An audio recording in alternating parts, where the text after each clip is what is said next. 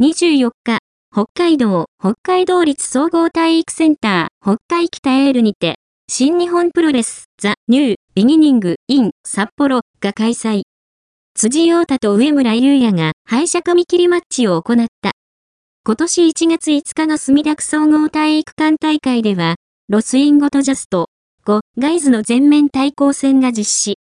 この試合が不完全燃焼となったため、24日の北海北エール大会で、シングル5番勝負での完全決着戦が行われることが決定した。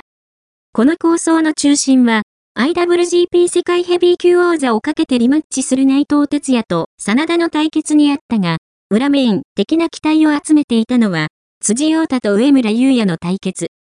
辻と上村は、共に2017年入門の同期。共に2018年4月10日にデビューして切磋琢磨してきた。ヤングライオンは、個人差は、あれど、デビュー2年前後で海外に出ることが慣例となっていたが、世界を巻き込んだコロナ禍が、二人の飛躍を阻んだ。辻と上村は、歴代最長の3年4ヶ月というヤングライオン期間を過ごした。その後、二人は、共に、2021年8月に海外遠征へ出発。辻は、メキシコ、上村はアメリカで武者修行。辻は、2023年5月に、上村は、同年10月に外戦帰国し、新日本マットの最前線で戦い合ってきた。辛い時期を共に過ごしたということもあってか、二人は、互いを強く意識。今年1月4日の東京ドーム大会をはじめとして、幾度も意地をぶつけ合ってきた。今月5日の後楽園ホール大会では、辻が、本来なら、俺とお前は、あのベルト、IWGP 世界ヘビー級をかけて戦わなくちゃいけないんだ。このまま、無意味な戦いを続けても何も生まれない。だから、次の札幌は完全決着と行こ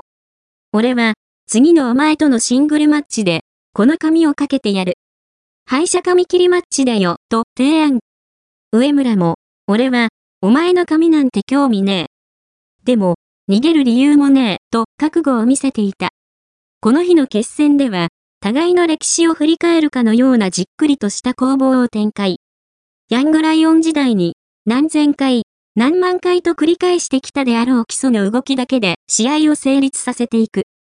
中盤戦に入ると、辻が体格差を生かしたパワーファイトで優勢となるも、上村も、腕への一点集中攻撃や、巧みな丸め込み、攻勢で食い下がる。辻がなだれ式スパニッシュフライを放てば、上村も即座にかんぬきスープレックスでやり返すなど、意地と意地のぶつかり合いが続く。